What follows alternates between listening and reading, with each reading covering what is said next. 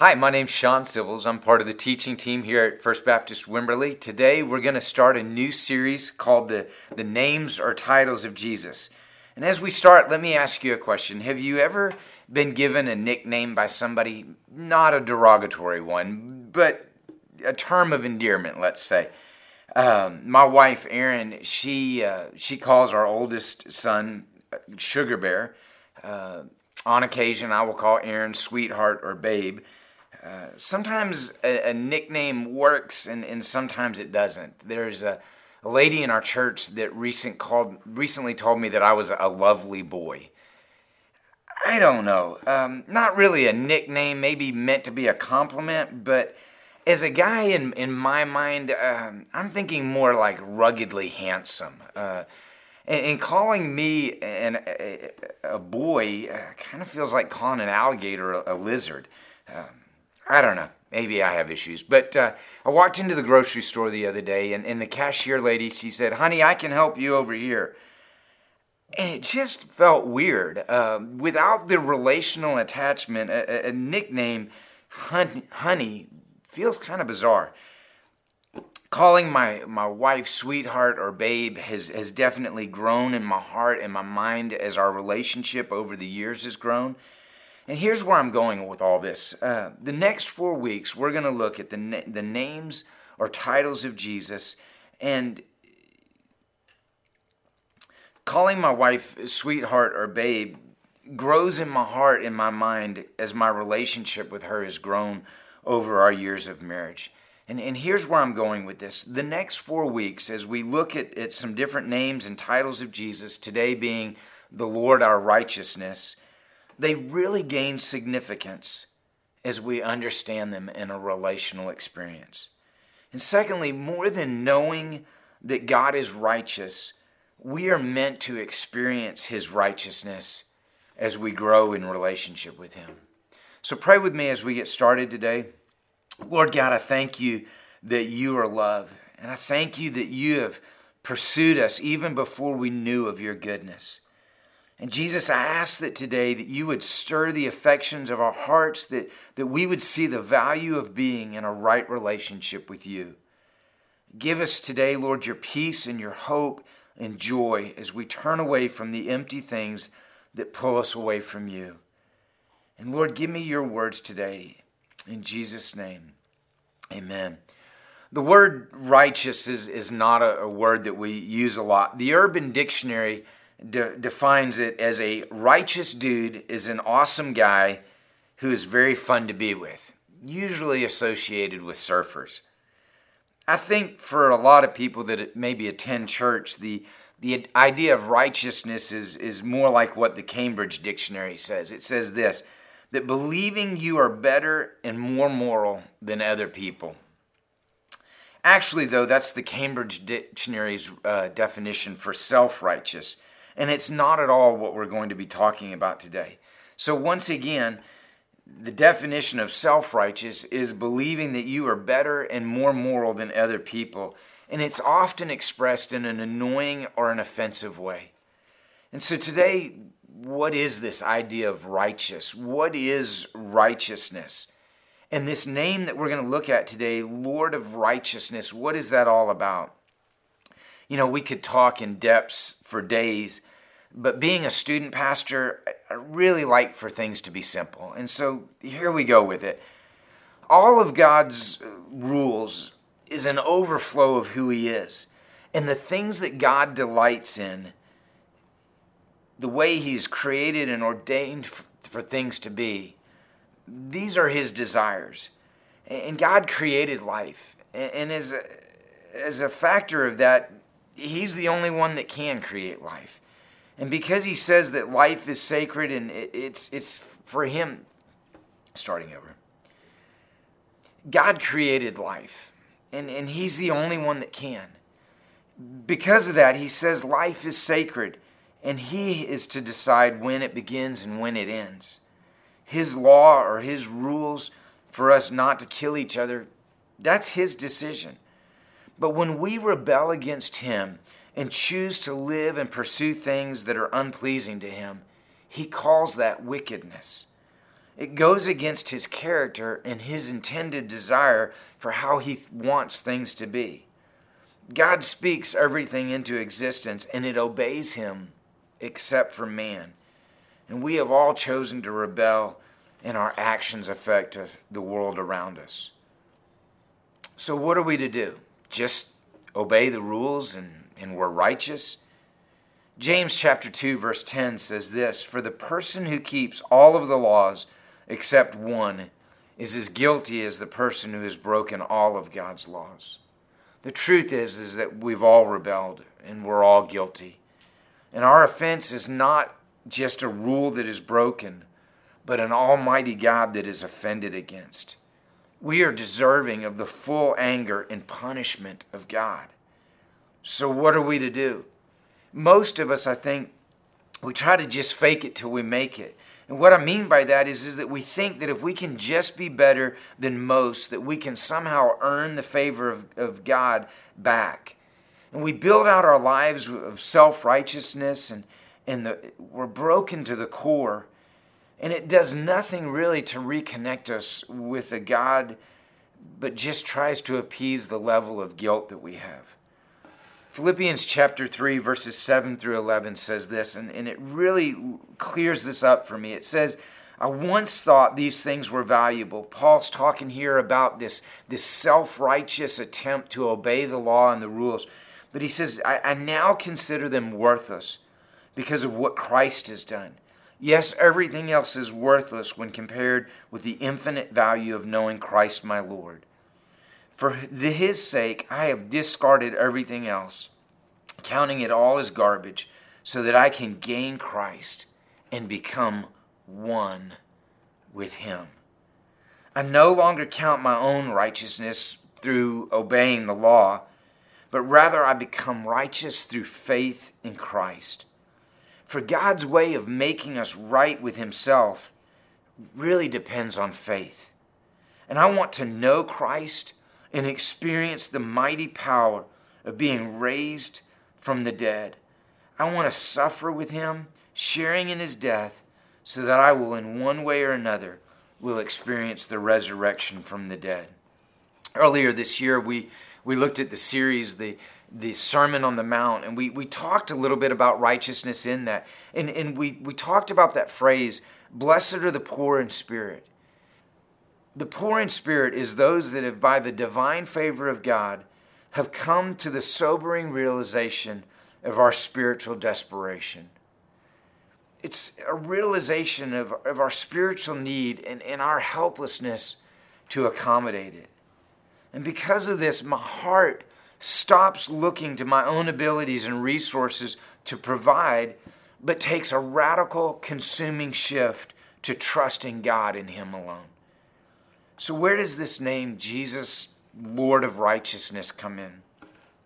In the Old Testament, in 2 Kings chapter 24, we find the, the, the nation of Judah as a part of what had once been this, this larger nation, Israel. Judah had divided off, and, and Jehoiakim now was the reigning king of, of Judah. And the Lord describes Jehoiakim's rule as this He says, He did evil in the sight of the Lord. And the Lord chose to allow an ungodly nation, Babylon, to invade into Judah and take them into captivity. And some time passes by, and Jehoiakim decides that he's going to rebel against Babylon, and he's killed. And so Jehoiakim dies, and his son, Jehoiachin, becomes king at the age of 18. And again, the Lord describes Jehoiachin's rule as this He says that that he did evil in the sight of the Lord. And so this, this story in Second Kings, we now go to the prophet Jeremiah that says this in Jeremiah chapter 33, and this is a, a passage of scripture that describes the prophet's insight into the situation. It says this in Jeremiah chapter 33, verse 1. When Jeremiah was still confined in the courtyard of the guard, the Lord gave him a second message. And this is what the Lord says The Lord who made the earth, who formed it and established it, whose name is the Lord. Ask me, and I will tell you remarkable secrets which you do not know about things to come. And for this is what the Lord, the God of Israel, says You have torn down the houses of, of this city and even the king's palace to get materials to strengthen the walls against the siege ramps and the swords of the enemy. You expect to fight the Babylonians, but the men of this city are already as good as dead. For I have determined to destroy them in my terrible anger, and I have de- abandoned them because of all their wickedness. Verse 6 says, Nevertheless, the time will come when I will heal Jerusalem's wounds and give it prosperity and true peace. And I will restore the fortunes of Judah and Israel and rebuild their towns. I will cleanse them of their sins against me and forgive them of all their sins of rebellion. Then this city will bring me joy and glory and honor before all the nations of the earth. The people of the world will see all of the good that I do for my people, and they will tremble with awe in the peace and prosperity that I will provide them. Verse 10, God's talking through Jeremiah, and he says, This is what the Lord says. You have said that this is a desolate land where people and animals have all disappeared. Yet in the empty streets of Jerusalem and Judah's other towns, there will be heard once more the sounds of joy and laughter. The joyful voices of bridegrooms and brides will be heard again along with the joyous songs of people bringing thanksgiving and offerings to the Lord. And they will sing, Give thanks to the Lord of heaven. His armies of the Lord is good, and his faithful love endures forever. For I will restore the prosperity of this land. What is it was the past, says the Lord. And this is what the Lord of heaven's army says The land, though it is now desolate, has no more people or animals. Give thanks to the Lord of heaven's armies, for the Lord is good. His faithful love endures forever. And skipping down to verse 15 and 16, the Lord says this In those days, at that time, I will raise up a righteous descendant from King David's line, and he will do what is just and right throughout the land. And in that day, Judah will be saved, and Jerusalem will live in safely. And this will be his name the Lord our righteousness. And we find this promise in Jeremiah of, of God providing a righteous Savior. Righteousness is more than a character trait of God. The Old Testament people saw righteousness as, as God's actions done in fulfillment of a covenant that He made with His people and for His glory. God tells Jeremiah, He says, I am the Lord who exercises kindness and justice and righteousness on earth in those that I delight. You know, a lot of times I think about uh, my rebellion against God and, and the times that my heart is so prone to wander away from Him. And it, I think of Cory Asbury's song called Egypt, and it really describes my heart. It says this I won't forget the wonder of how you brought deliverance, the exodus of my heart, because you found me you freed me. You held back the waters for my release. Oh Yahweh, you're the God who fights for me, the Lord of every victory. Hallelujah. You have torn apart the sea. You have led me through the deep. Hallelujah. A cloud by day and a sign that you are with me, and the fire by night is your guiding light to my feet. You have found me, Lord. You have freed me. You held back the waters for my release. You stepped into my Egypt. You took me by the hand. You marched me out in freedom into the promised land. And I will not forget you. I will sing of all that you've done for me. Death is swallowed up forever by the fury of your love, because you have stepped into my Egypt and you have taken me by the hand. You have led me into freedom, into the promised land. We are meant to experience the righteousness of God. And the affection of my heart grows as my relationship grows with Him. The Lord is my righteousness. There was a time in my life that I was stuck in sin, and, and, and to describe me would be to say that I was stained with sin. Have you ever felt accused and ashamed of your sin and struggles, I knew I didn't belong in the presence of God. But Jesus stepped in when I was powerless to change my situation. Jesus rescued me. He redeemed me. 1 Corinthians chapter 1 verse 30 says this that by his doing that we are in Christ Jesus who became for us that is Jesus became for us the wisdom from God and the righteousness the sanctification and the redemption. Jesus atoned for my sin. He paid the debt that I owed. He cleansed me. Scripture talks about how he's clothed me in righteousness, that when God looks at me, that my very appearance is the perfect righteousness of Jesus Christ, that he made me, he restored me into a right relationship with him. You know, these things really gain significance as I understand them in a relational attachment. That this name of Jesus, Jesus my righteousness, is not just a character trait that I'm supposed to know about him but I'm meant to experience it as I experience a relationship with Him. And there's an affection in my heart that has filled me. Listen to these verses as I close today. Psalm chapter 51, verse 14, just talking about this affection of our hearts for the Lord and what He's done for this, says this Deliver me from the guilt of bloodshed, O God, for you are the God, my Savior and my tongue will sing of your righteousness. Psalm chapter 71, verse 24 says, My tongue will tell of your righteous acts all day long.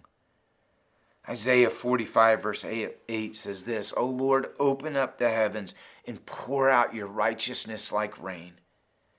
Psalm 85, verse 10 and 11 says, Unfailing love and truth have met together, righteousness and peace have kissed. Psalm 85, verses 10 through 11 says this Unfailing love and truth have met together, righteousness and peace have kissed. Truth springs up from the earth, and righteousness smiles down from heaven. Where are you at with the Lord today?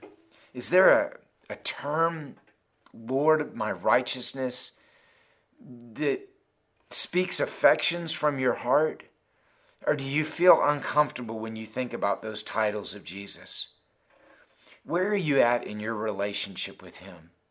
The Bible says that God invites us to come before Him, that if we will confess our sins, that if we will agree with God that we have all wandered off into captivity of the, the choices that we've made, if you will receive the forgiveness of God today, He desires to rescue you to bring you back into right relationship with Him, to bring righteousness to your life. He wants to clothe you in this right relationship.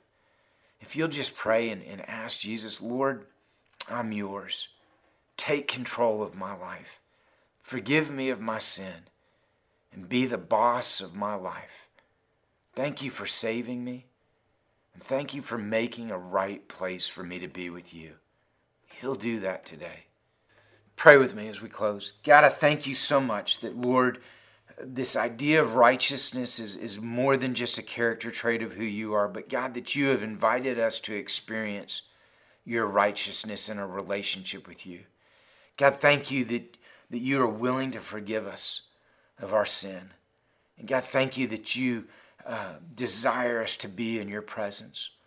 Lord, I pray for listeners today that, that maybe you're struggling with the feeling of, of, man, I am far from the Lord and there's nothing I can do to make my way back to Him. God, I thank you that, that you pursue us. God, that you come and find us when our heart is ready to turn to you, when you give us the faith and the trust to believe you. God, thank you that you seek us out and that you redeem us, God. Lord, I pray for folks that are struggling with that today, that you would give them the faith Father, give them the words to speak back to you and to return to you. Thank you for rescuing us, and thank you for this righteousness. You are truly the Lord our righteousness. I pray this in Christ's name. Amen. Thanks for listening today.